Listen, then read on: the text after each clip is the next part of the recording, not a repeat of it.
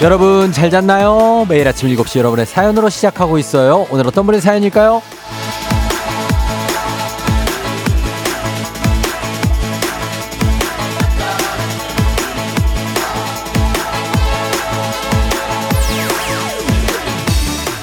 4906님, 쫑디 저는 교사예요. 저는 아직 계약 전인데 큰딸은 계약해서 저도 조기 계약해버렸지 뭐예요. 우리 딸 2학기 파이팅! 나의 2학기도 파이팅!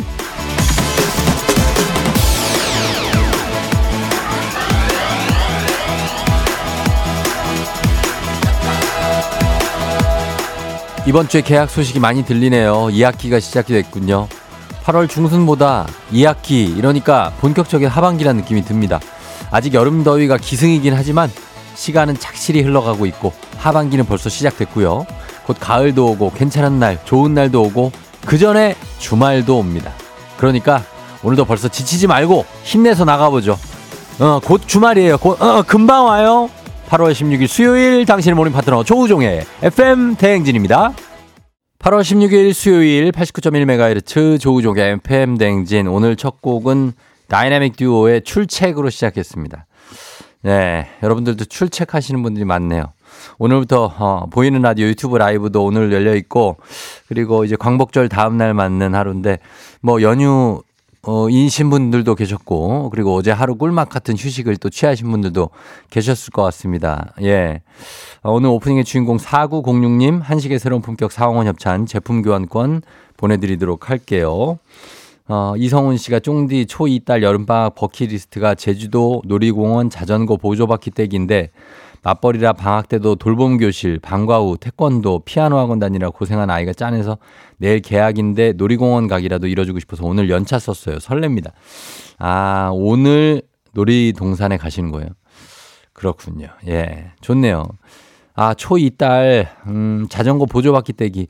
야, 이거 성공하셔야 될 텐데. 아, 우리 딸은 보조바퀴를 제가 그냥 떼버렸거든요. 근데 못합니다. 보조길 뗐어. 그래갖고, 아, 이번 이제 타자 했는데, 못하고 있었다. 아직, 아직 연습을 좀 더 해야 돼요. 예. 오세희 씨, 쫑디 좋은 아침이네요. 어제까지 휴가였다가 오늘 일상으로 돌아오니 아직도 비몽사몽. 그래도 휴가지에서의 행복했던 기분으로 또 일상을 살아가려고요. 오늘도 힘내보자고요.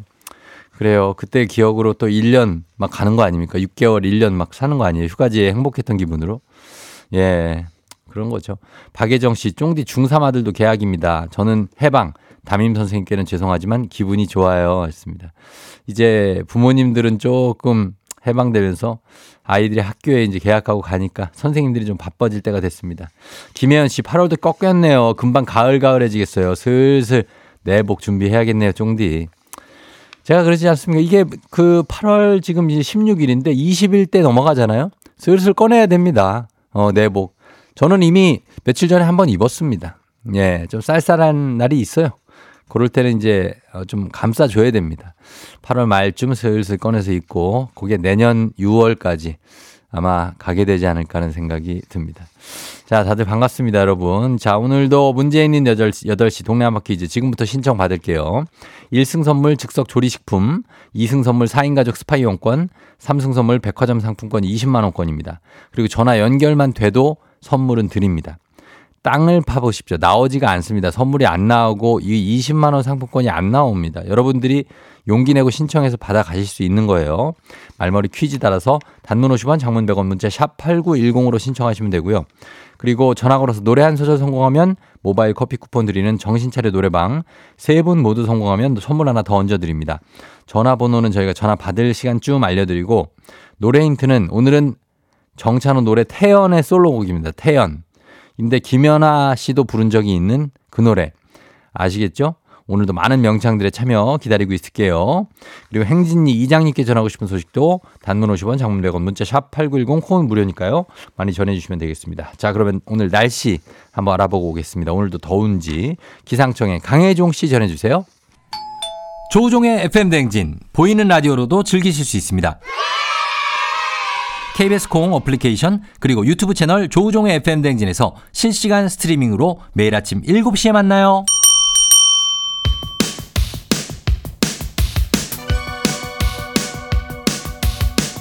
아하 그런 일이. 아하 그렇구나. 요 DJ 쫑디스파레 함께 몰라도 좋고 알면 더 좋은 오늘의 뉴스를 콕콕콕 퀴즈 선물은 팡팡팡. 7시엔 뉴 퀴즈 on the music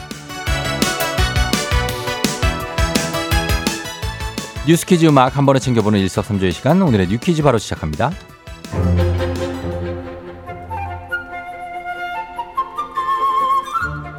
국내 말라리아 환자가 500명을 넘어섰습니다. 올해 1월 1일부터 발생한 환자 수는 모두 509명으로 지난 1년간 발생한 환자 수보다도 많은데요.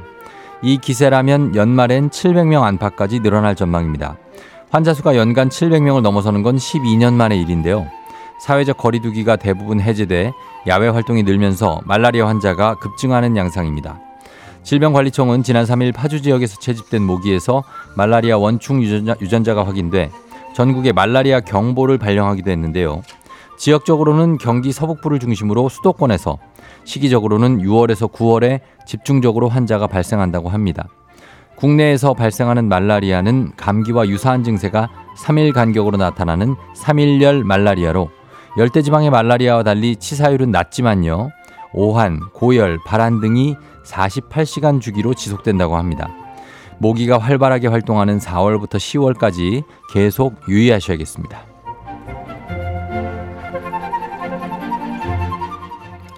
궁궐한 또 다른 궁, 경복궁 내부의 건청궁이라고 들어보셨나요? 건청궁, 경복궁 내 깊숙한 곳에 자리하고 있는데요.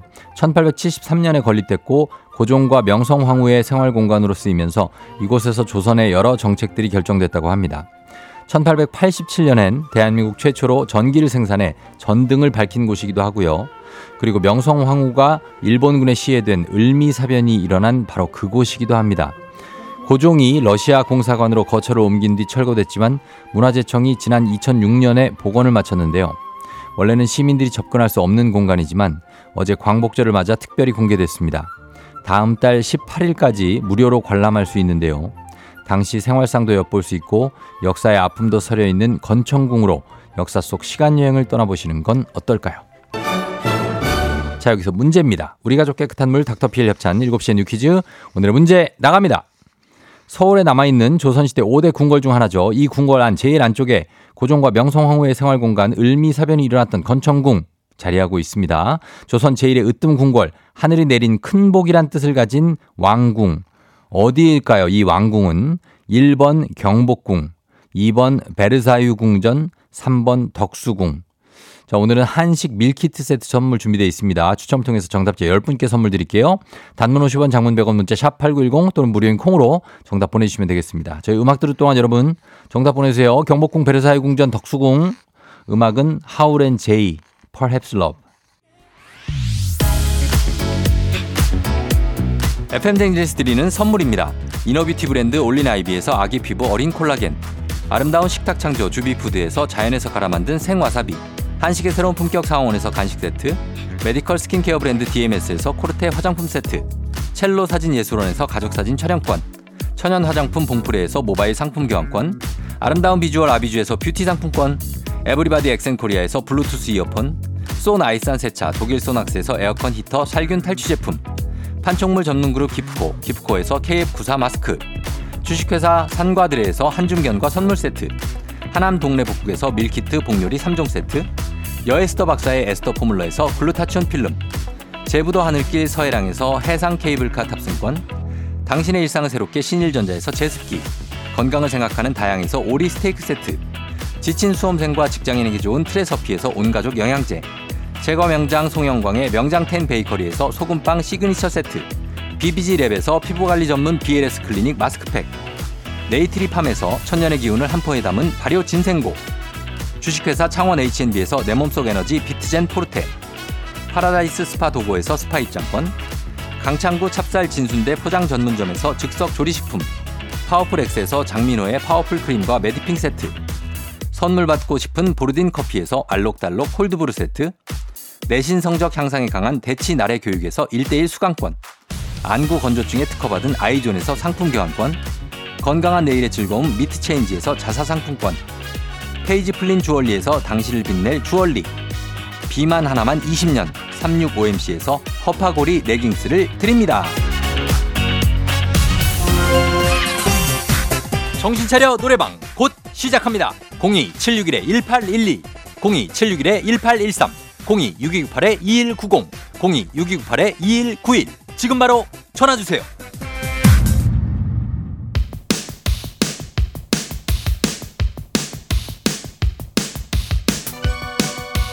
7시엔 뉴퀴즈 온 더 뮤직 오늘의 퀴즈 정답 발표합니다. 조선제일의 으뜸궁궐 하늘이 내린 큰 복이라는 뜻을 가진 왕궁은 어디일까요? 정답 1번 경복궁입니다. 정답자 볼게요. 32564763 김영환 씨6253 2835 T라고요. 0337 7893 K12573 9869 1876 이렇게 10분께 한식 밀키트 세트 보내드릴게요. 당첨자 명단 홈페이지 선곡표를 확인해 주세요.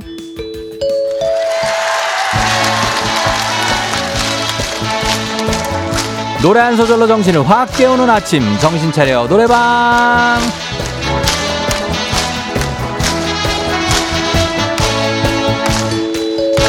아침 목청 시원하게 풀고 정신도 똑바로 차려보는 시간입니다. 전화는 여러분이 직접 걸어주세요. 02-761-1812, 761-1813, 02-6298-2190, 6298-2191. 네대 전화기 열려 있고요. 한 번에 세 분 연결합니다. 이 세 분이 저희가 들려드리는 노래에 이어서 한 소절씩 노래 불러주시면 성공입니다. 가창에 성공하면 모바일 쿠폰, 커피 쿠폰 바로 쏴드리고요. 그리고 세 분 모두 성공하면 소금빵 세트까지 얹어드릴게요. 자, 오늘 음악 태연의 솔로곡이라고 했죠? 음악 나갑니다.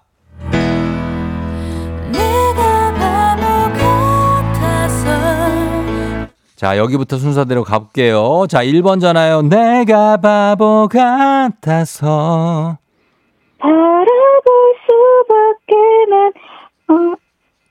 자, 다시 한번 기회. 바라볼 수, 자. 내가 바보 같아서 바라볼 수밖에 없는 건 아마도 자, 오케이. 자, 넘어갑니다. 자, 2번 전화 받아볼게요. 아마도. 외면할지도 모를 네 마음과 성공. 자, 바로 봤습니다. 3번 갈게요. 네 마음과. 그래서 더 멀어질 사이가 될까봐 오케이, 성공. 예. 자, 1번에서 연결이 좀 되다 안 되다 해가지고 저희가 못 들은 거지. 이분이 못한 건 아닌 것 같아요. 예, 그쵸? 1번이 좀 제일 어려웠고. 자, 성공입니다. 모바일 커피 쿠폰 받으실 전화번호 남겨주시고요. 소금빵도 댁으로 보내드릴게요. 자, 저희는 원곡 듣고 오겠습니다. 태연의 만약에.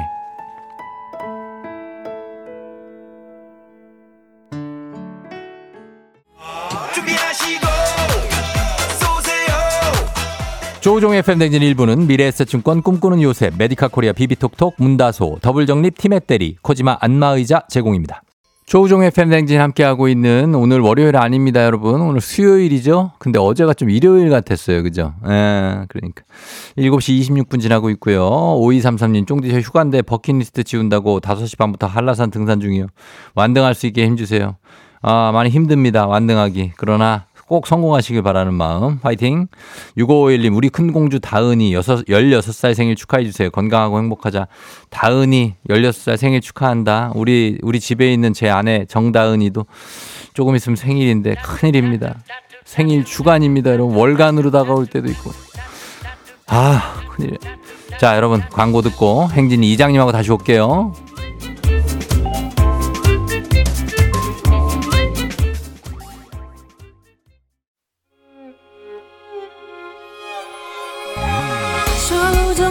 조정 나를 조정해줘. 조정 나의 조정 나를 조정해줘. 하루의 시절 우정조가 간다.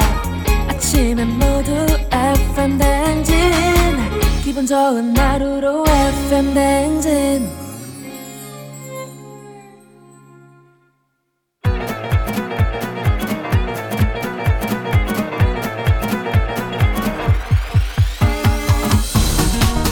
아, 아, 예. 마이크 테스트요. 어, 들려요? 그래, 행진이 이장인데요. 지금부터 자, 행진이 주민 여러분들 소식 전해 들어가시오. 행진이 단톡요.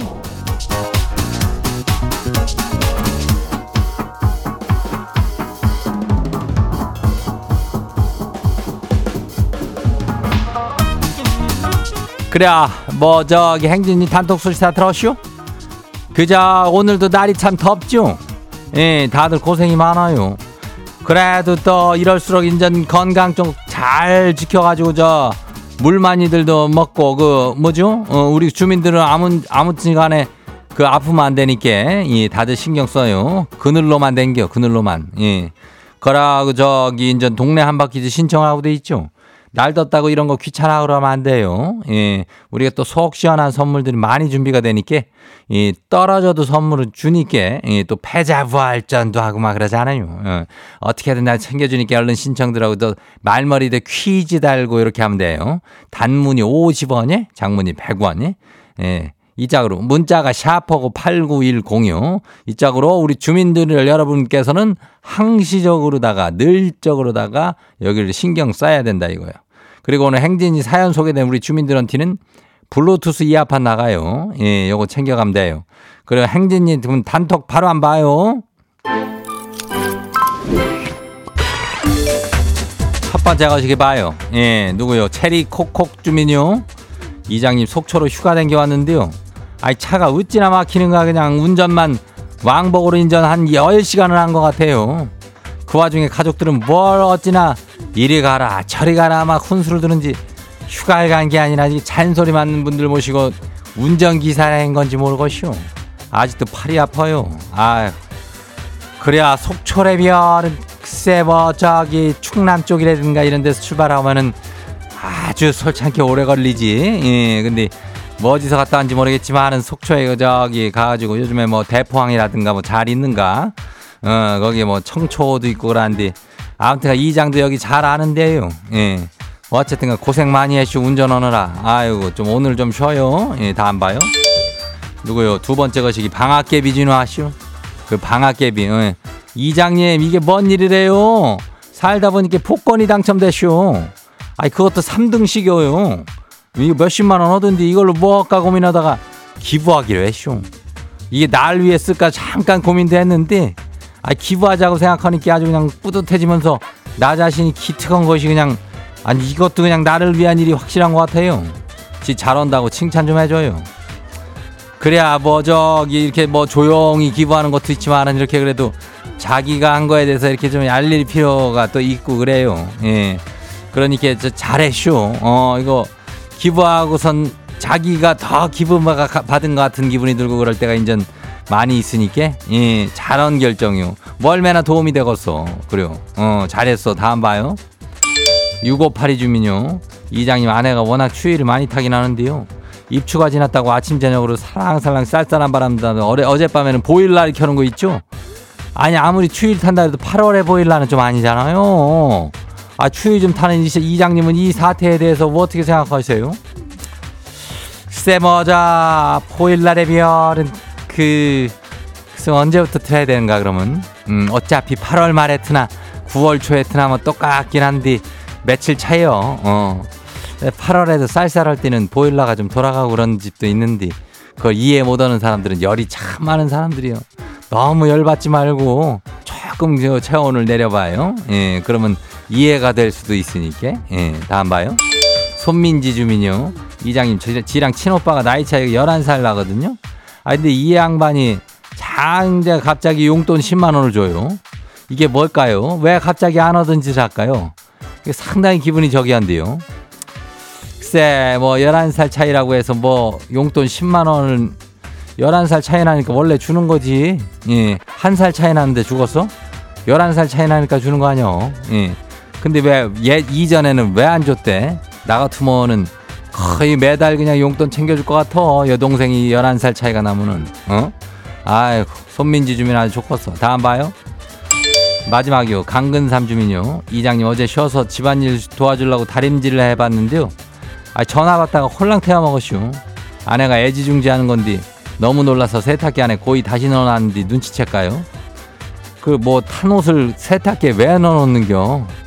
당연히 가서 얘기해야 되는 건데 뭘 눈치를 챌까요라는 건 얘기할 생각이 전혀 없는 것 같은데 내가 볼 때는 전 얘기를 해서 저기 하는 게 나을 것 같아. 어, 그 괜히 몰래 했다가 화근이 되는겨. 어, 꼭 얘기해요. 오늘 소개된 행진이 가족들한테는 블루투스 이어팟 나가요. 예. 그 행진이 단통 매일 열리니까 알려주고 싶은 정보나 소식 있으면 행진이 요 말머리 달아가지고 보내주면 돼요. 단문이 50원이, 장문이 100원이. 예, 문자가 샤퍼고 8910이니까 예, 콩은 무료죠, 그래요. 어, 우리 일단 노래 저기 하고 올게요.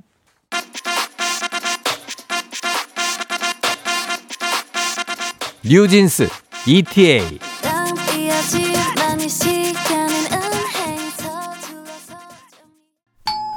조종의 FM 댕진 보이는 라디오로도 즐기실 수 있습니다. KBS 콩 어플리케이션 그리고 유튜브 채널 조종의 FM 댕진에서 실시간 스트리밍으로 매일 아침 7시에 만나요.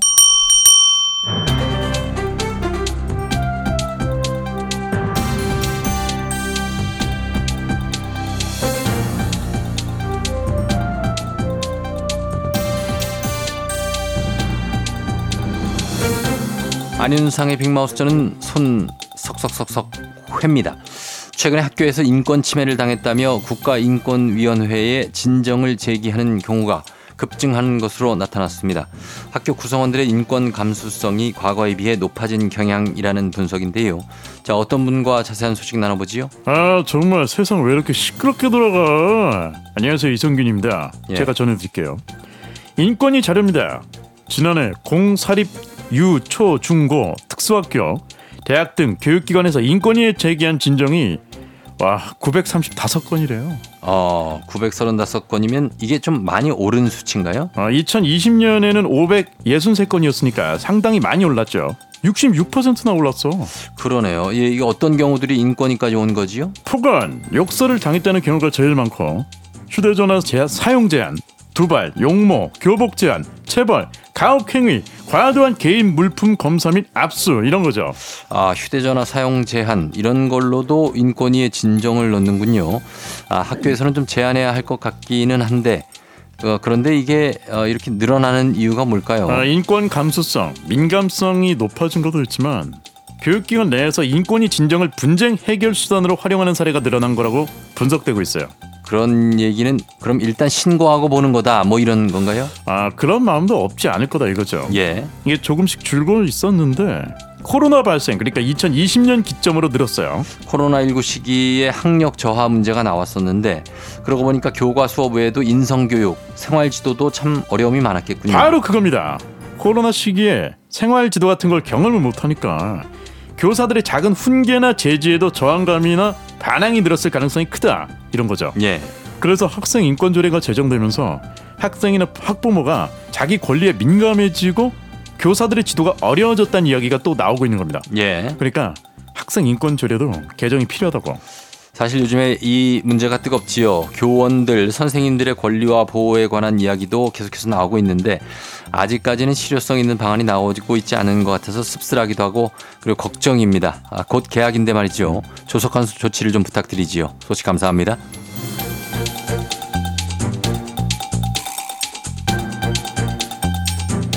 다음 소식입니다. 요즘에 웬만한 장소들은 에어컨 덕분에 쾌적하지요.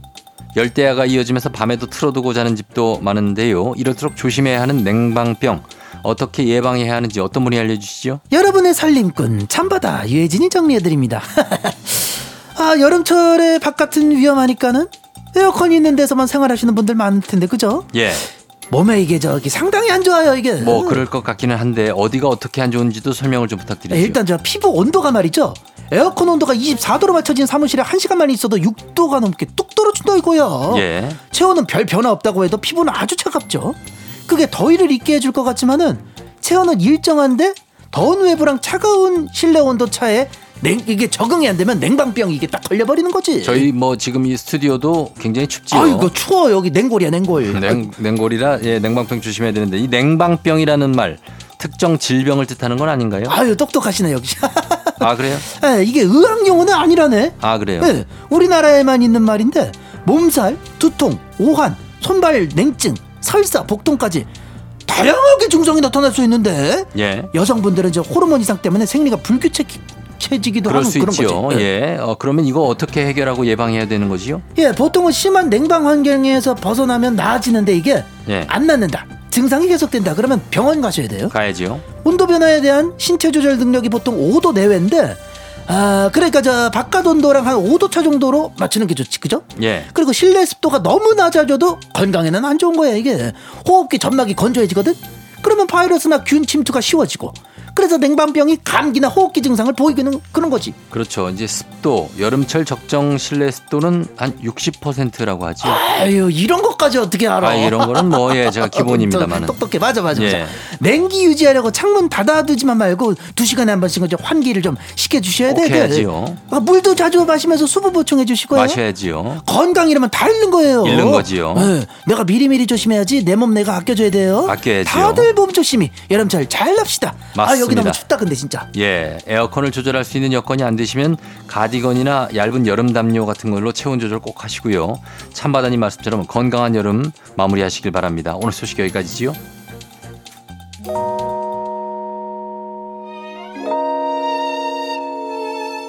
자이언티 양화대교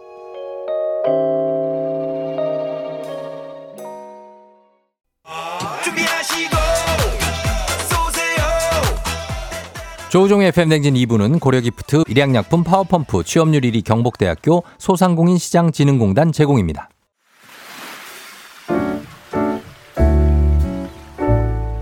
마음의 소리.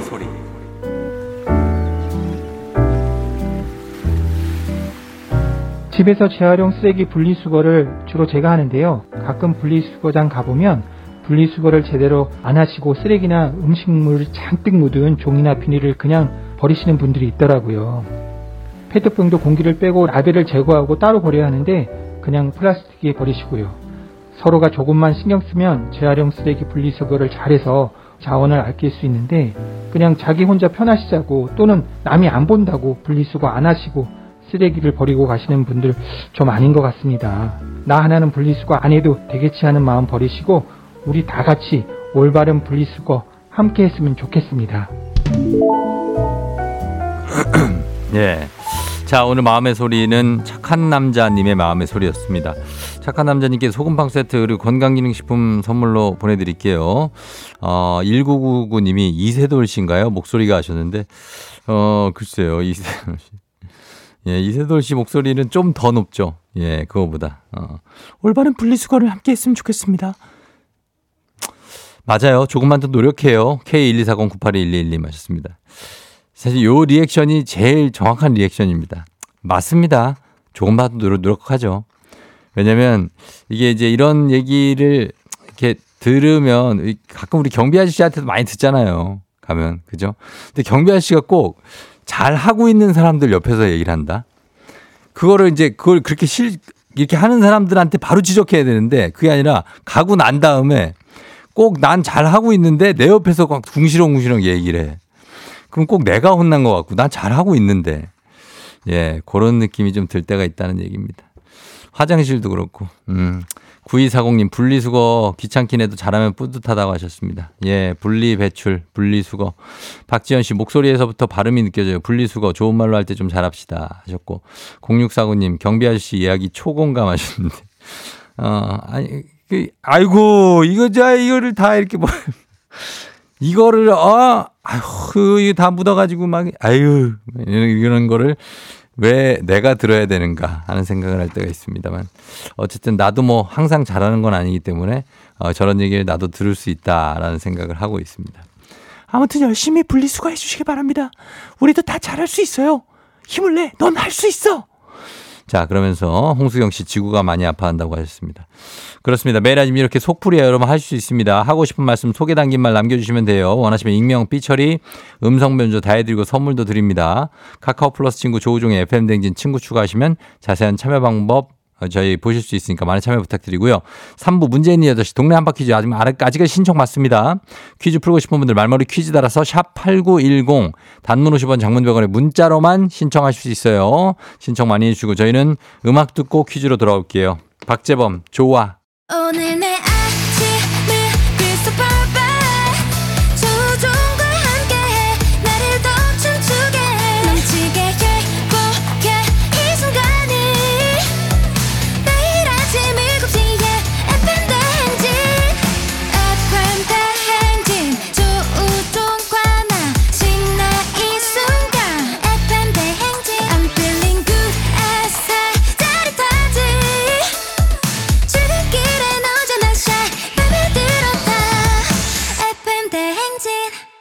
조종의 FM 댕진.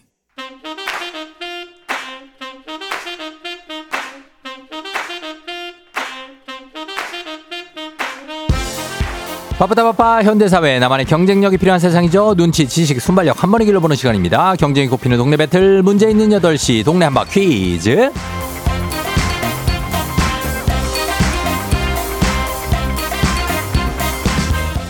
시드니로 가는 가장 쉬운 선택 티웨이 항공 협찬 문제 있는 8시 청취자 퀴즈 배틀 한바 퀴즈.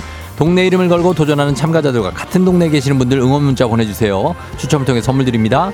단문 50원 장문 100원의 정보 이용료 드는 샵 8910으로 참여해 주시면 됩니다 문제는 하나, 동대표는 둘. 구호를 먼저 외치는 분이 먼저 답을 외칠 수 있고요. 틀리면 인사 없이 햄버거 세트 드리고 안녕. 맞히면 동네 친구 10분께 선물 드리고 1승 선물이 즉석 조리식품, 2승 선물 4인 가족 스파 이용권, 그리고 3승 도전 가능한 어, 이용권, 퀴즈 참여권 드리고요. 3승에 성공하면 백화점 상품권 20만 원권까지 모두 누적해서 다 가져갈 수 있습니다. 자, 오늘은 안양 대표 8개월 하이리 엄마 2승 목표로 지금 하고 계신데 먼저 받아보도록 하겠습니다. 과연 남편에게 스파 이용권을 오늘 선물할 수 있을 지. 안녕하세요. 안녕하세요. 예, 그래요. 잘 보냈어요, 어제? 네, 너무 음. 똥 같아가지고요. 아, 진짜. 그래, 네. 하이, 하이리는 지금 뭐 하고 있고요? 하유리는 지금 어. 하유리 유리고요. 아, 하유리? 네네. 아, 그 하유리. 이유식 먹고 있어요 지금. 하유리 이유식 먹고 있어요? 네. 어, 아침 또 드시네? 네, 아침 어, 먹고 있어요. 드시고. 혼자 그걸 잘 드시는 거예요? 하유리가? 네, 혼자서 지금 어. 저희 자기주도라고 스스로 먹는 거 하고 있어서 아, 진짜? 네, 보면서 같이 먹고 있어요. 그래, 그래요. 예. 남편은 어떻게 응원 좀 해줍니까? 네, 응원해줬는데 듣고 싶다 그랬는데 어허. 아직 부끄러워서 못하고 오늘 성공하면 같이 들으려고요. 아, 진짜? 네. 알겠습니다. 그럼 오늘 꼭 성공하셔서 남편 스파 이용권 가져가시길 바랍니다. 네. 예, 잠깐만 기다려 주시고요. 도전자 만나봅니다. 6506님. 3년 2개월간 들, 들으면서 처음으로 문자 보내봅니다. 출근 후 항상 제일 먼저 하는 업무가 라디오 트는 건데요. 지금 휴가인데도 듣게 되네요. 여태 혼자 속으로 퀴즈 대결해 본 결과 승률이 90% 한번 실전에서 시험해 보고 싶어요 하셨습니다. 자, 그러면은 예, 제야의 고수입니다, 이분. 예, 한번 받아봅니다. 안녕하세요. 아, 안녕하세요. 예, 어느 동 대표 누구신가요? 아, 저 강북구 수유동 대표 박대리라고 합니다. 수유의 박대리님. 이 휴가가 네. 언제 언제예요? 어제부터 해가지고 네. 월요일까지예요. 아, 진짜 이번 주 쭉 해서 예, 맞습니다. 아, 좋겠다. 네. 아, 좀 이제 여유가 생기셔서 그래서 연락 주셨구나. 네, 맞아요. 그래요, 그래요. 자, 여유 있게 푸는 게 중요하니까 퀴즈는 이제 펀- 평소에 풀어보니까 90% 이상, 이상이에요? 예, 거의 다 제가 이겼어요. 아, 거의 다 이겨서 먼저, 먼저 나왔어요, 답이? 삼성도 많이 했었습니다. 3승까지 간 적이 있어요? 네. 아, 그래요. 자, 알겠습니다. 그러면은 오늘도 뭐 편안하게 한번 풀어보시기 바랍니다. 네, 알겠습니다. 알겠습니다. 자, 그러면 하율이 엄마, 네, 하율 엄마 구, 구호 뭘로 갈까요? 저 뚜 할게요. 뚜? 알겠습니다. 네. 뚜로 가고, 그 다음에 박대리님은요? 네, 대리로 하겠습니다. 대리니까 대리로 알겠습니다. 네. 뚜와 대리의 대결 연습 한번 해볼게요. 하나, 둘, 셋.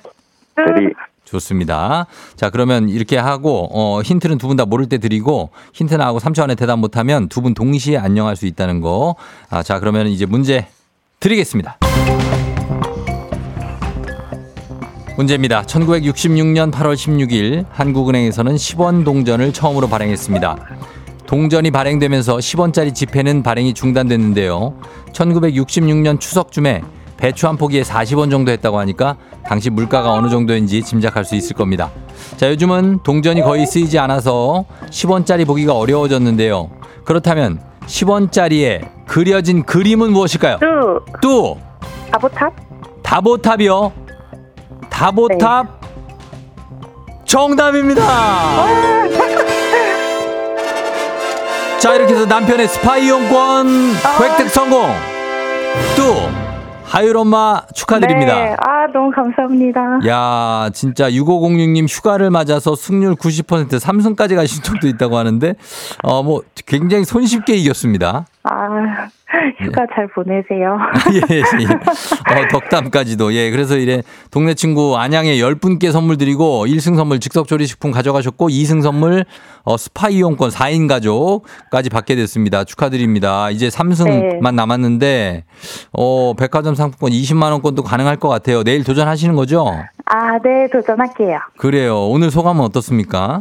어, 어, 어떻게 이 기쁜 소식을 남편한테 전달해야 음. 될지. 전달해 줄지. 네. 남편은 그러면 회사 매일 가요? 네, 매일 가고 있어요. 어, 그래 하율이 혼자 키우기 좀 쉽지 않죠. 어때요? 네, 조금 육아하기 힘들 때 있긴 한데, 그래도 신랑이 많이 도와줘가지고, 음. 예. 잘 하고 있어요. 그래요. 그렇게 얘기하시는데 뭐 지금도 이렇게 신랑이 뭐 잘 도와주고 있다는 거죠. 네, 맞아요. 하율이가 아닌 것 같다 고 그러는데요. 아, 아닌데. 이러는데. 어, 알겠습니다. 하여튼 오늘도 잘 육아 잘 하시고 네, 예, 우리는 내일 만나요. 네, 감사합니다. 그래 남편한테 요거 스파 이용권 네. 탔으니까 짧게 한마디 해요. 예. 어, 내편 너무 사랑하고 늘 고마워. 우리 스파 가자. 음, 그래요, 그래요. 알겠습니다. 그럼 내일 만나요. 네. 예, 안녕. 네. 그래요. 예, 이렇게 갔습니다. 어, 하이리 엄마. 어, 하이리 엄마 잘 보내시고, 예, 아이 8개월 아이니까 손이 정말 많이 갈 때죠. 예, 잘 키우시기 바랍니다. 8624님, 박대리님 이러다 떨어지면 어떻게 했는데 떨어지셨다고 하십니다. 강민정 씨, 아니, 삼승이라고 하시더니, 이순희 씨, 대리님은 그냥 제야의 고수로 남으셨네요. 김용진 씨, 90% 마, 나머지 10% 문제가 나와서 안타까우시겠네요. 어, 많이 놀리시는데. 히어로 푸딩님, 안녕 하이리 없나 축하한다고 하셨습니다. 예, 그래요. 자, 이렇게 해서 2승자가 나왔고, 내일 3승에 도전하도록 하겠습니다. 자, 이제 청취자 문제 내드리겠습니다. 여러분이 맞히는 문제예요. 오늘은 엘비스 프레슬리의 기일입니다. 락큰롤의 제왕 엘비스. 매력적인 목소리와 외모, 무대 매너로 엄청난 인기를 몰며 이전까진 흑인 음악이었던 rhythm and blues와 백인 음악이었던 country and western을 결합시켜서 전 세계에 알렸죠. 20세가, 아, 20세기 가장 중요한 문화적 이것 가운데 하나로 평가됩니다. 이것. 어떤 문화를, 어떤 분야를 대표하거나 그 분야에서 최고인 사람 또는 사물을 이르는 말인데요. 이것은 다음 중 무엇일까요? 1번 아이콘, 2번 히어로, 3번 헐, 대박. 자, 과연 이 중에 무엇일지 정답 보내시고 짧은 걸 오시면 긴건 100원 문자 샵 8910 콩은 무료입니다. 정답지 10분께 선물 보내 드릴게요. 그리고 오늘 재밌는 오답 한 분 추첨해서 주식회사 홍진경 더 만두 엽찬 비건 만두도 보내 드리도록 하겠습니다. 자, 저희 음악 듣는 동안 여러분 정답 보내 주세요. 음악은 아이콘 사랑을 했다. 아이콘의 사랑을 했다 듣고 왔습니다. 답이 나왔네. 어, 청취자 퀴즈 정답 아이콘입니다. 아이콘. 예, 엘비스 락큰롤의 어떤 그 아이콘. 예, 엘비스 프레슬리. 정답 맞힌 분들 10분께 선물 보내 드릴게요. 조우종의 FM댕진 홈페이지 선곡표에서 명단 확인해 주시면 되겠습니다. 자, 베스트 오답 보겠습니다. 오답 정답은 아이콘. 0651님, 따봉! 예, 따봉 하셨습니다. 포르투갈어, 아주 좋다는 뜻입니다. 아주 좋다. 아주 좋은 주스를 만났을 때 우린 이렇게 외칩니다. 따봉! 예. 키 2474님, 킹왕짱. 그리고 0987님, 레전드, 이두열 씨, 대장. 그리고 김혜연 씨, 유니콘 나왔고요. 새아들 아빠님, 어벤져스. 그리고 윤성식 씨는 빌런, 9782 인간문화재. 0567님, 넘사벽 나왔고요. 그 다음에 달인 고인물, 대표이사 찐, 찐, 찐, 찐, 찐이야. 예, 터줏대감, 꾼, 뭐, 이렇게까지 나왔습니다. 자, 이렇게 좀, 이렇게 어, 평이한 느낌이에요. 어, 오늘 평이하게 나왔기 때문에 여기에 대해 선물도 평이하게 드리도록 하겠습니다. 자, 이 중에서 제일 처음 보내주신 분 드리겠습니다. 0651님, 따봉 가겠습니다. 예, 따봉입니다. 정말 락큰롤의 따봉 엘비스 프레슬리. 자, 이렇게 하면서 주식회사 홍진경 더 만두엽찬 비건 만두 0651님께 보내드릴게요. 자, 날씨 한번 알아보고 갈게요. 날씨 기상청 연결해 봅니다. 강혜종 씨 날씨 전해주세요. 조우종의 FM 댕진 보이는 라디오로도 즐기실 수 있습니다. KBS 콩 어플리케이션 그리고 유튜브 채널 조우종의 FM 댕진에서 실시간 스트리밍으로 매일 아침 7시에 만나요.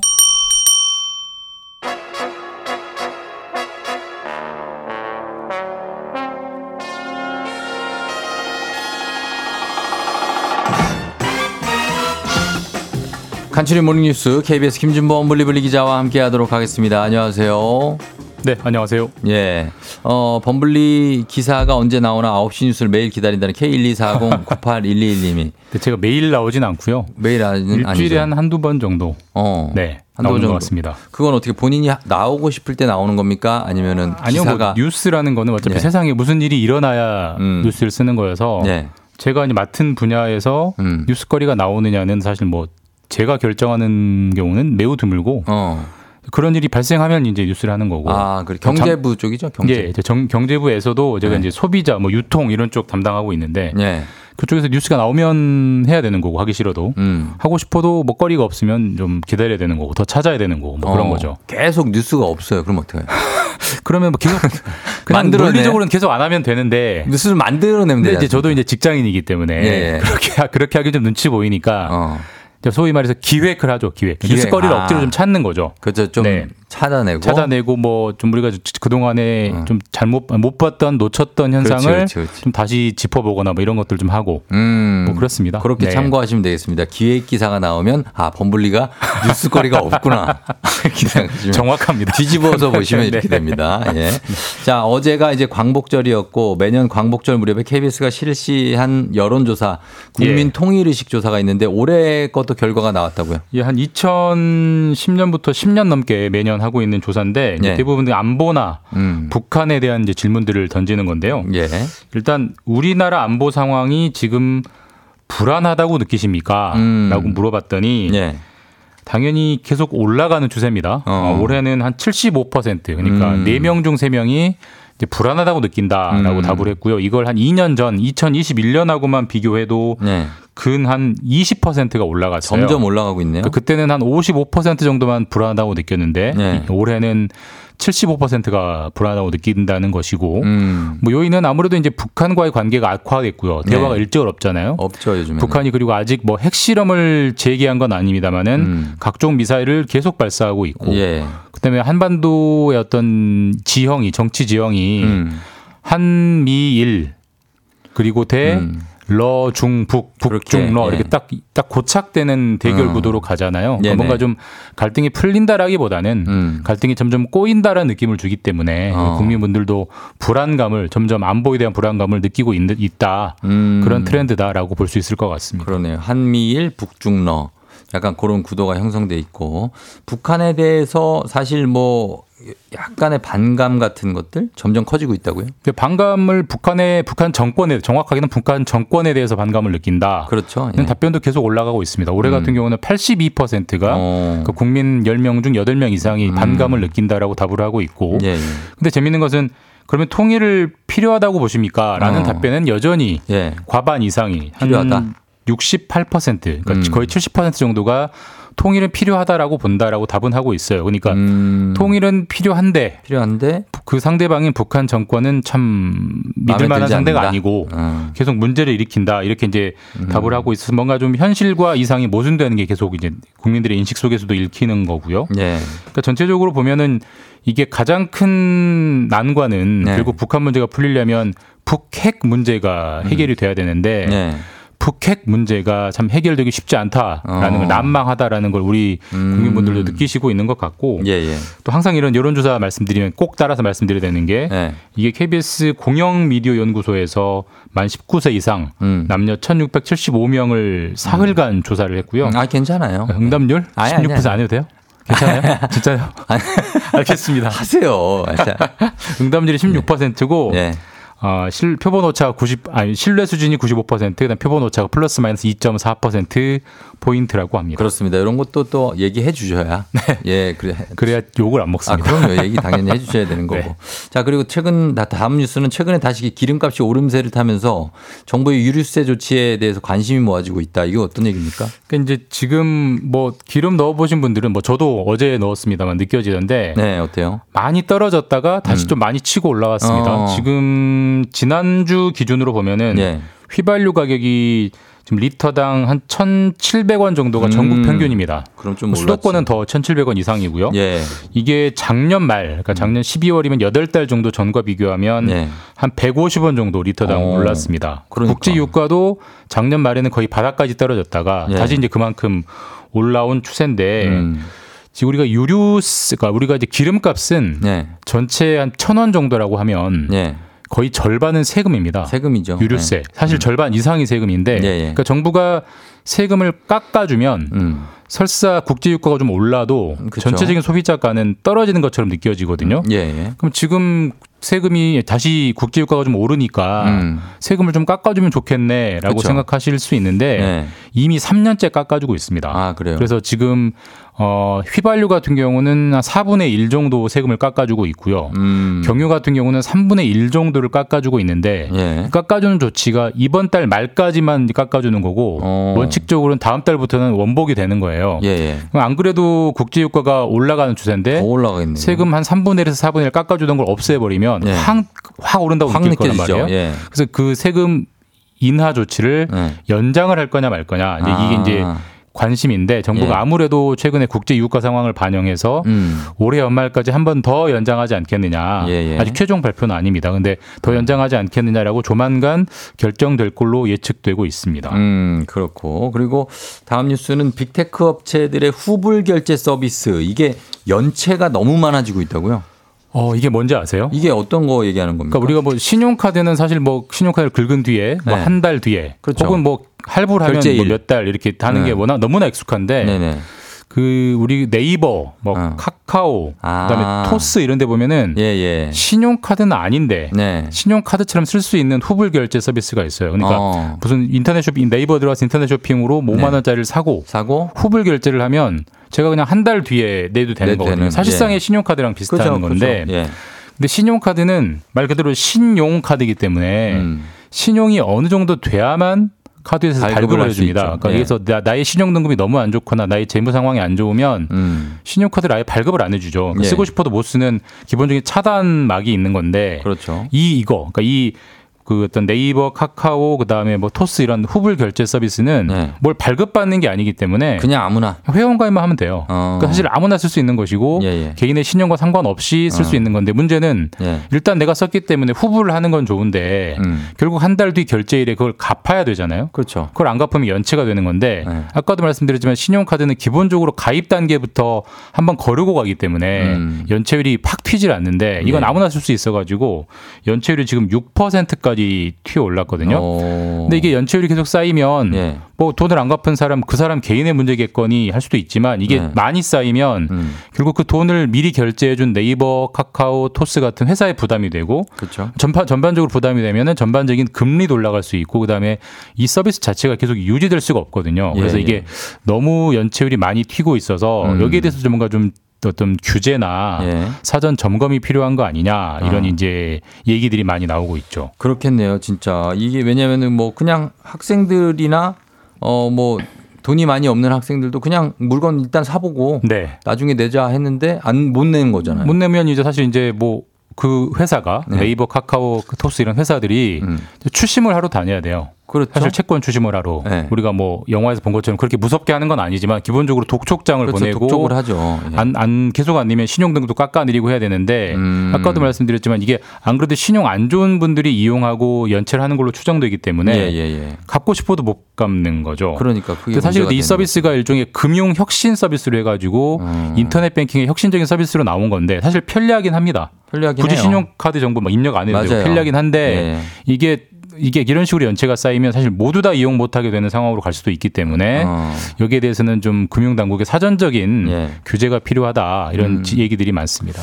자 그리고 스마트 안경이 개발했다고 하는데 뭐 스마트 안경 많이 들어본 것 같기도 한데 이게 뭐 어떻게 획기적입니까? 어, 뭐 우리 뭐 아이 뭐 애플에서 내놓은 이렇게 뒤집어 쓴 안경 그런 걸 말하는 건 아니고 예. 우리 그, 그 일반적인 안경입니다. 음. 그리고 다초점 렌즈라고 아세요? 알죠? 누진 다초점 예, 렌즈. 그러니까 어르신들이 많이 쓰는데 가까운 데도 네. 안 보이고 멀리도 안 보이고 할때이 도수가 같은 안에, 다르게. 안에 여러 가지 렌즈가 섞여 있는 네 네 네. 그러니까 원시와 근시를 사실 동시에 해결하고 하- 하는 게 다초점 렌즈인데 음. 사실 뭐 저희는 쓸 일은 아직 없습니다만 써보신 분 말에 따르면 굉장히 어지러워요. 어지럽죠. 렌즈 안에 여러 가지 렌즈가 같이 있으니까. 그러니까 예. 근데 이거를 이제 전자적으로 해결하는 건데 어. 우리 그 안경 가운데 가운데 여기 이음새에 예, 예, 렌즈를 달아 가지고 어. 지금 안경을 쓴 사람이 어디를 보고 있는지를 어. 실시간으로 체크를 하는 겁니다. 아. 가까운 데를 보고 있으면 근시에 맞게, 어. 멀리 보고 있으면 원시에 맞게 렌즈가 네. 도수가 쑥쑥 바뀌는 거예요. 아 진짜? 어떻게 바뀌냐면 렌즈가 안에 액체가 들어 있어서 네. 액체가 얇아졌다, 두꺼워졌다 이렇게 어. 하는 기술을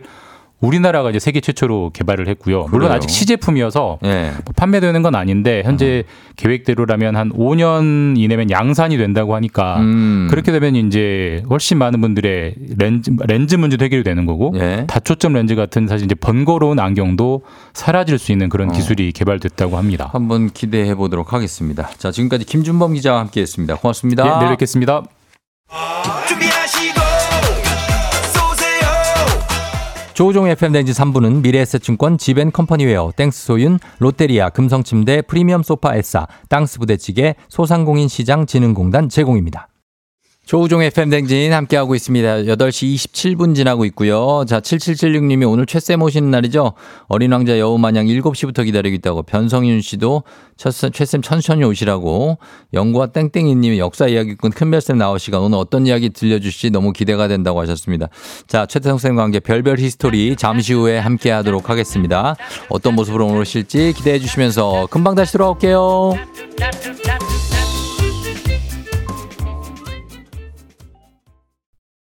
기분 좋은 바람에 진해지는 feeling 들리는 목소리에 설레는 good morning 너에게 하루 더 다가가는 기분이 어쩐지 이젠 정말 꽤 괜찮은 feeling yeah.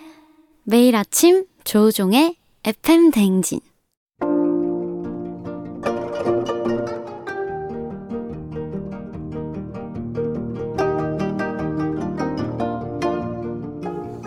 별별 히스토리를 모르거든 역사에 대해 논하지 말라. 재미있는 역사 이야기 별별 히스토리.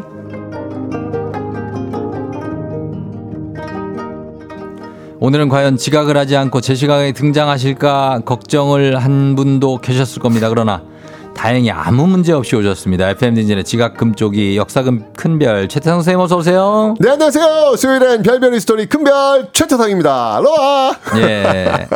아니 근데 참 지각이라니요. 지각 많이 하시잖아요. 뭐 무슨 소리예요? 왜요? 아니 오늘도 사실은 지각 대장. 아, 아닙니다. 오늘 지금 자전거를 타고 오늘 오려고 그랬었는데 네네. 갑자기 갑자기 아침에 문서 처리할 게 있어가지고 어. 문서 처리하고 오다 보니까 저 아까 8시 왔어요. 아 그래요? 네. 어 일찍 와서 기- 대기하고 있었습니다. 다 들었습니다. 그런 일이 거의 없죠. 거의 최초 아닙니까 오늘? 아니 무슨 말씀을 왜요? 늘 그렇게 오고 있습니다. 네. 음 그렇구나. 어 우리 이윤정 씨가 민트보이 최쌤 안녕하세요 멋지다고 하셨습니다. 네, 오늘 또옷 예. 좀 챙겨 입고 왔습니다. 자전거 타고 왔으면 오늘 자전거 복장인데 네. 네, 오늘 이제 갑자기 문서 처리하는 바람에 이거 입고 그냥 왔습니다. 옷을 예쁘게. 뭐 준, 주신다면 얘기는 왜 한 거예요 저한테? 무슨 옷이요? 그렇게 안 줄 거면 1년 아, 일년 전에 맞다, 맞다. 이- 맞다 맞다가 아니고 맞다, 이거는 맞다. 맞다 맞다 할게 아. 아. 니고 1년도 더 됐어요. 요거 저한테 옷 요거 준다고 멘트 딱 따가지고요. 네. 제가 바로 처리하도록 하겠습니다. 심지어 네. 호, 호칭 그러니까 치수까지도 알아가셨잖아요. 네? 아, 왜 그러시는 거예요? 저. 네. 저를 가지고 지금 왜 그러시는 거예요? 조금만 기다리시기 바랍니다. 아, 제가 까먹었네요. 죄송합니다. 네. 여러분 이러고 나서 또 한 두 달 지납니다.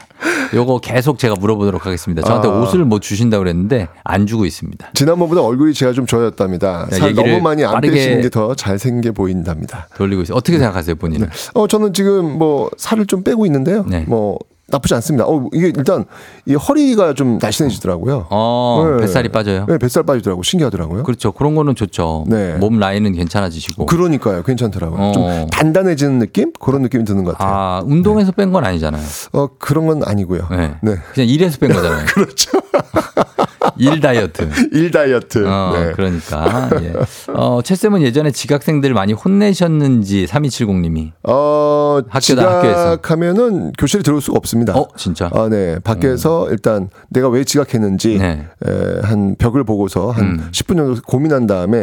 그 다음에 이제 들어올 수 있습니다. 어, 10분 정도 고민을 할까요? 학생들이 어, 과연? 그거는 이제 그의 몫이죠. 어, 그냥 근데 단골 지각생들 있죠. 있어요. 이게 상습이에요. 음. 예, 이게 이게 이게 습관인 것 같아요. 그쵸, 그러니까 항상 그맨 마지막 타임에 맞춰가지고 모든 걸다 설계를 하다 보니까 음. 늘 늦더라고요. 보니까 아. 조금만 좀 땡겼으면 좋겠습니다. 또 자기 고백 같은 건가요? 자기 성찰. 오늘 걸렸다. 굉장히 일찍 오셨다고 합니다. 네, 오늘 일찍 왔습니다. 오늘 일찍 네. 오셨어요. 자, 그러면 이제 오늘도 퀴즈로 한번 본격적으로 시작해 보겠습니다. 자, 오늘 퀴즈를 한번 가보겠습니다. 자, 어, 이거 의외로 모르시는 분이 많더라고요. 네. 자, 어, 어제가 이제 광복절이었잖아요. 그러니까. 아, 제가 그래서 아, 요, 한, 광복절 주간으로 한번 음. 계속 한번 광복절 관련 이야기를 한번 해볼 텐데요. 그러죠. 자, 일제 강점기의 시작은 몇 년일까요? 음. 보기 나갑니다. 1번 1910년, 어. 2번 1920년, 예. 3번 1930년, 4번 1940년. 야, 이거 은근 어렵다. 어, 이걸 아니 저는 당연히 아실 거라고 생각했는데 어, 많이 모르시더라고요. 음. 은근 어려울 수 있어요. 네. 예, 그래서 바로 요 연대에 네. 3.1 운동이 일어났었죠. 두 개 중에 하나인데 헷갈려요. 그죠? 네, 요 연대에 3.1 운동이 일어났습니다. 일어나 이 연, 여연대. 연대. 예. 네. 그리고 그 그게 숫자가 두 개가 반복되는 연대잖아요. 반복되는 연대죠. 어, 그쵸? 어, 좋은 힌트네요. 네. 어, 어, 그러니까. 역시 힌트 는 이렇게 주는 거군요. 예, 이거 네. 총명하신 분들은 요 정도면 풉니다. 같은 숫자의 반복. 어, 1910년, 2번 1920년, 3번 1930, 4번 1940년입니다. 정답 맞힌 10분 추첨해서 선물 보내드립니다. 단문 50원, 장문 100원, 유료 문자 샵 8910, 무료인 콩으로 정답 보내주세요. 과연 일제강점기 시작은 몇 년대인지 사연 보내주신 분들 중에 추첨을 통해서 큰별쌤 쓴책 일생일문 그리고 어린이를 위한 역사의 쓸모 각각 한 권씩 친필 사인도 담아서 보내드리도록 하겠습니다. 자, 시작해볼까요? 아, 네. 왜 그러세요? 자, 아니 우리 청취자분들을 향해서 제가 이 하트 표시를 좀 날리느라고 이렇게 아이고, 네, 하트 참 표시를. 좀 날리느라고. 보라로 여러분 계속 보시면 뭔가를 하고 계시네요. 네. 예, 예.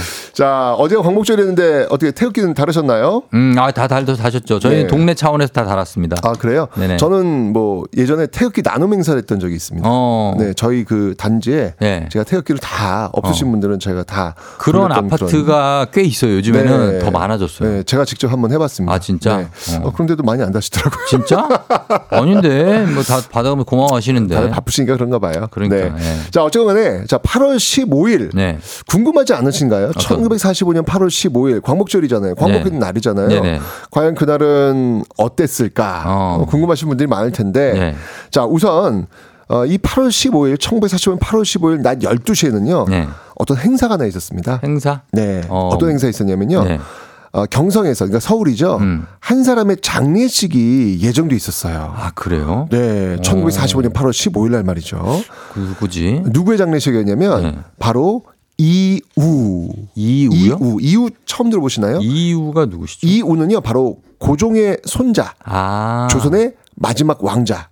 아. 어, 굉장히 잘생겼습니다. 그래요? 네, 오, 굉장히 그래서 이우. 연예인 닮았다라는 이야기가 있을 정도로 고종의 손자라고요? 네, 손자입니다. 그러니까 아. 왕자죠, 왕자, 왕족이죠, 왕족. 순종의 아들입니까? 어, 그건 아니고 이제 그건 여기 아니죠. 이제 복잡해집니다. 예, 예, 복잡해지고. 네, 어쨌건 이유는요. 네. 일본에서 육군 사관학교를 졸업한 뒤에 음. 일본군으로 복무를 네. 하고 있었는데요. 아. 아, 이 이유가 일본에서 갑작스럽게 사망을 합니다. 어. 자, 이 조선의 마지막 왕자거든요. 이 조선의 마지막 왕자가 왜 일본에서 갑자기 목숨을 잃었을까요? 조선의 마지막 왕자가 일본 군인이었다는 게좀 그러네요. 아, 뭐 일제 강점기였으니까. 아, 그래서? 예, 그 당시 뭐 일본 그 네. 황족하고도 또 결혼을 해야 되고 막 다 이런 어떤 복잡한 어. 아픈 상황이죠. 그러니까. 아픈 상황인 네. 거예요. 왜 목숨을 잃었을까요? 아, 바로요. 일본에서 정말 전무후무한 엄청난 사건이 벌어졌기 때문입니다. 혹시 그 사건에 그 사건이란 그러니까 그 전쟁도 종료되고 일본이 무조건 항복하게 된 무엇? 핵폭발. 맞아요, 맞아요. 히로시마에 핵폭탄이 투하됐잖아요. 아. 네. 그죠? 1945년 8월 6일이었습니다. 네.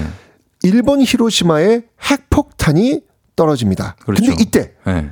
마침 이 출근 중이었던 어. 그 이유, 마지막 왕자 그 이유가 네. 이 폭발에 휘말리게 됩니다. 아이고 그렇군요. 그래서 온몸에 화상을 입은 이유는요 급하게 병원으로 이송되는데 네. 새벽 내내 괴로움에 신음하다가 결국 8월 7일 그 다음 날이죠 음. 오전 5시 5분 34살의 나이로 결국 사망하게 됩니다. 아하.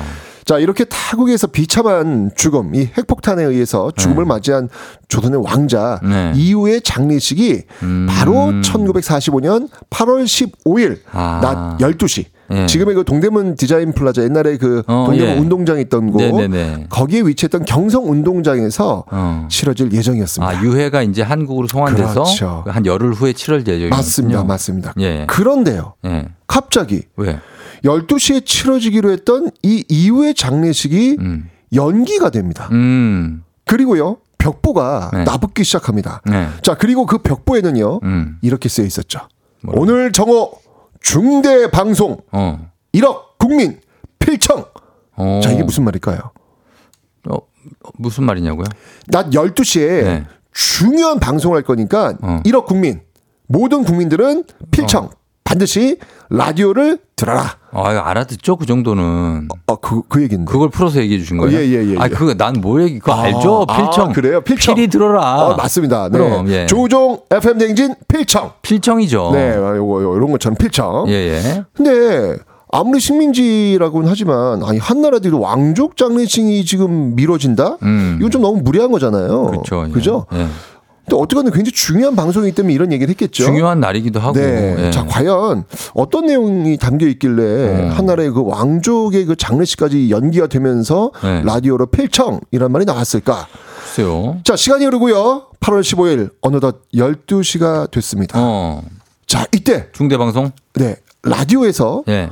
일본 천황의 목소리가 담긴 충격적인 방송이 흘러나옵니다. 아하. 바로 일본이 예. 아시아 태평양 전쟁에서 음. 항복하겠다는 거였습니다. 히로히토 천황이죠. 맞습니다. 네. 자, 이때 일본의 항복. 예. 자, 일본의 항복이에요. 그럼 조선에는 어떤 의미일까요? 조선에는 독립이죠. 아, 해방. 맞습니다. 예. 조선인들을 괴롭히던 일본의 식민 지배가 끝났다는 의미입니다. 그렇죠. 자, 이 방송을 들은 조선 사람들 음.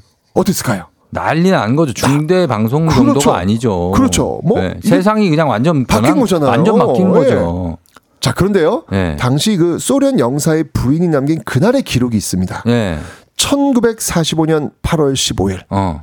경성은 마치 음. 쥐 죽은 듯 고요했다. 진짜로? 네. 어, 나 소름 돋았어. 왜, 왜 조용하지? 그죠. 다들 만세하고 난리 날 것 같은데. 그죠. 예. 자, 그리고 이날의 증언은요, 이 밖에도 더 있습니다. 왜지? 당시 그 경성교회 한 학교에서 임시 교사로 일하던 일본인의 기록인데요. 예. 이렇게 기록되어 있습니다. 예. 1945년 8월 15일 저녁, 어. 나는 황금정 육정목 부근을 전차로 지나갔지만 아무런 혼란도 없었다. 야, 그저 고요할 뿐이었다. 라고 해고하고 있습니다. 영문을 알 수가 없네. 자, 이게 진짜 신기합니다. 왜 우리 조상들이 그걸 기뻐하지 않았을까요? 그렇죠. 네. 어쨌거나 결론은 일본이 전쟁에서 패했다고 발표한 1945년 8월 15일의 진짜 풍경은 예. 아주 고요했던 겁니다. 하하. 그러니까 8월 15일 일본은 패망했지만 예. 우리는 광복되었잖아요. 예. 중요한 건 뭐예요? 우리는 그 사실을 모르고 조용히 지나갔다는 겁니다. 몰랐던 거예요? 아니면 몰랐던 겁니다. 몰랐다고요? 몰랐던 거예요. 중대 방송을 했는데. 들었음에도 불구하고 예. 몰랐던 거예요. 어, 왜 몰랐다는 게? 그죠? 예. 자, 광복이 예. 도둑같이 뜻밖의 음. 찾아온 겁니다. 음. 자, 어쨌거나 1945년 8월 15일 지금 우리는 의외의 모습을 봤습니다. 음. 분명히 광복되어 가지고 진짜 막 너무나도 막 환호하고 만세를 음. 부르고 막 그 거리마다 태극기를 그날만 기다렸을 텐데. 엄청날 것 같았는데 예. 전혀 그런 모습이 없었고 그저 아. 조용히 고요히 지나갔다. 광복은 이렇게 네. 도둑처럼 찾아왔다. 이게 바로 1945년 8월 15일의 음. 모습이었습니다. 아, 그렇게 마무리를 지으시기에는 네. 너무나 약간 좀 해설이 필요하지 않아요? 왜 그 일본어를 뭐 번역을 못해서 그랬나요? 히로히토 그 천황의 얘기를? 궁금하시죠? 네. 오늘은 8월 15일 그날의 모습만 알려드리고요. 네. 다음 시간에 뭘? 이유를 알려드리겠습니다. 아, 그 이유가 있긴 있죠. 이유가 있는 거죠. 이유가 있습니다. 네. 아, 그 다음 시간에 다음 시간에 제가 알려드리겠습니다. 아, 아, 시간을 이거밖에 안 주시니까 제가 방법이 없네요. 그렇다면 네. 괜찮습니다. 얘기 안 하시는가 봐. 어제 오늘은 봐. 1945년 8월 15일은 예. 만세 함성이 아닌 고요함 그 자체였다라는 이 반전의 기록을 어, 기억하시기 바랍니다. 그림이 확 그려지면서 네. 굉장히 소름 끼치면서 너무 궁금해졌는데 저희가 이제 1910님이 1800년대 말 1900년도 초 우리 역사가 너무너무 슬프다고 하셨고 1962님은 35년 치욕의 역사를 벌써 지우려는 사람들이 존재하는 것 같습니다. 우리는 절대 천년이 돼도 만년이 돼도 잊지 말아야 합니다. 그거 당연한 얘기죠. 네, 맞습니다. 예, 그러니까 광복의 의미를 상상도 못해서 그런 게 아니냐. K1239811님. 그리고 홍수경 씨는 또 밀당이신가요? 큰 별쌤. 밀당입니다. 밀당이고 제가 볼 땐 밀정입니다. 지금. 밀정. 지금. 아, 그리고 제가 좀 예. 한 가지 용어 설명을 좀 드리겠습니다. 아, 용어, 예. 제가 아까 일왕을 일본 천황이라는 표현을 들었는데요. 네. 아, 실질적으로 외교부에서 쓰는 공식 용어가 일본 뭔- 천황입니다. 맞죠? 네, 공식 용어가 일본 천황이고요. 예, 예. 그리고 그거는 뭐 그냥 의미 부여할 필요 없이요. 그냥 그냥 그렇죠. 하나의 용어일 뿐입니다. 일본에서 네. 그렇게 부르는 거예요. 네, 그렇습니다. 뭐 네, 중국 황제를 그냥 중국 황제로 부르듯이 네, 큰 의미를 담지는 않습니다. 네, 그냥 부르는 공식 용어니까요. 맞아요. 아, 너무 의미 부여는 하지 않았다. 저희가 일본 천황을 막 존경하거나 이러지 않습니다. 그냥 공식 용어입니다. 그냥 말하는 겁니다. 예. 자, 아무튼 추하영 씨가 오늘의 문장 광복은 도둑처럼 조용히 찾아왔다라고 하셨고 김호영 씨 아, to be continue라니 이런 이런 하셨고 박수경 씨가 우리가 이뤄낸 것이 아니잖아요. 그게 너무 하셨는데 뭐 글쎄요. 그거는 이제 해석하기에 나름일 텐데 네. 어, 우리가 이뤄낸 것도 있을 겁니다. 아무튼 저희가 이렇게 하시고 일제 이제 퀴즈 한번 더 내고 그리고 다음 주에 이 이유는 설명을 애들 방송계의 김성주 큰별쌤. 예. 그래도 김성준 60초에 공개라도 하지. 그렇죠. 김성주 형주 형보다 더해. 일주일 기다리세요. 예, 일주일 후에 공개하니까 7일 후에 공개합니다. 이거니까. 네. 자, 저희 퀴즈 한 번 더 음악 듣기 전에 내주시죠. 네, 퀴즈 나가겠습니다. 자, 일제 강점기의 시작은 몇 년일까요? 1번 1910년, 2번 1920년, 3번 1930년, 4번 1940년. 어, 그게 이제 3.1 운동 하던 해가 답이라고요. 맞습니다. 그 아까 연대가. 힌트, 뭐 똑같은 숫자가 두 번 반복됐다는 말씀 아주 좋은 힌트였습니다. 그렇습니다. 예. 자, 정답 아시는 분들 단문 50원, 장문 100원, 유료 문자 샵 8910 무료인 콩으로 정답 받도록 하겠습니다. 계속 보내 주시고요. 저희는 음악 듣고 다시 돌아오겠습니다. 숀의 Way Back Home.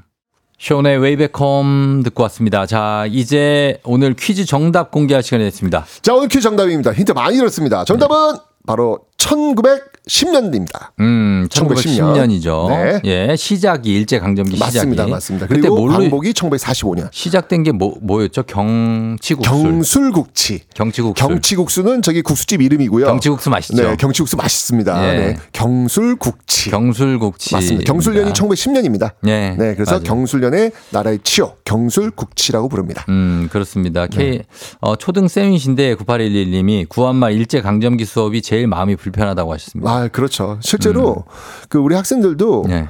일제 강점기 역사 공부하는 거를 별로 좋아하질 않아요. 맞아요. 네, 맨날 이렇게 두드려 맞는 어떤 그런 이야기 아닌가요? 라는 네. 이야기를 하는데 꼭 그렇지만은 않습니다. 음. 그 힘든 시기에도 정말 자신의 청춘과 인생과 재산을 다 몰아 넣으시면서 음. 살아가셨던 많은 분들이 있거든요. 저는 네. 그게 그분들이 계시기 때문에 일제강점기는 오히려 희망의 역사다라고 그렇죠. 저는 이야기하고 싶습니다. 그리고 그 재밌게 무단 통치, 문화 통치 뭐 이렇게 막 바뀌잖아요. 성향이. 그렇죠. 예. 그거와 이제 세계 대전과 연관해서 공부하면 되게 재밌습니다. 아, 역시 역사를 아는 우리 쫑디 대단하십니다. 어, 네. 아니, 뭐 재미가 있다는 거죠. 그렇죠. 맞습니다. 예, 그리고 5866님 예전 국사쌤이 아이고, 아이고, 아이고, 아이고, 아이고. 나라 잃었다로 알려 주셨다고. 야. 예, 국사 선생님 보고 싶다고 네, 하셨습니다. 아이고 아이고는 이제 1919 1919년 아마 3.1절. 3.1 운동할 때 예, 3.1 힌트 주신 것 같아요. 맞습니다. 아, 좋네요. 1919년입니다. 자, 이렇게 해서 마무리가 됐고 오늘 정답 선물 받으실 분들 그리고 큰별쌤 책 일생일문 어린이를 위한 역사의 쓸모 받으실 분들 명단 FM쟁진 홈페이지에 확인해 주시면 되겠습니다. 큰별쌤 오늘도 고맙습니다. 네. 대한독립 만세입니다. 저희는 음악 듣고 올게요. 음악은 김고은 와 함께 했습니다. 신승훈, 김고은, 해, 달, 별 그리고 우리. 조우종의 FM 댕진 4부는 기아, 미리디, 세라컴, 종근당 건강, 포드 세일즈 서비스 코리아, 동아전람 제공입니다. 조우종의 FM 댕진 마칠 시간이 됐습니다. 오늘 끝곡으로 미스피치의 초록숲 전해드리면서 저는 인사드리도록 할게요. 여러분 오늘 수요일이니까 또 이번 주 금방 지나갑니다. 기운 내시고요. 저는 내일 목요일에 다시 찾아올게요. 오늘도 골든벨 울리는 하루 되시길 바랄게요.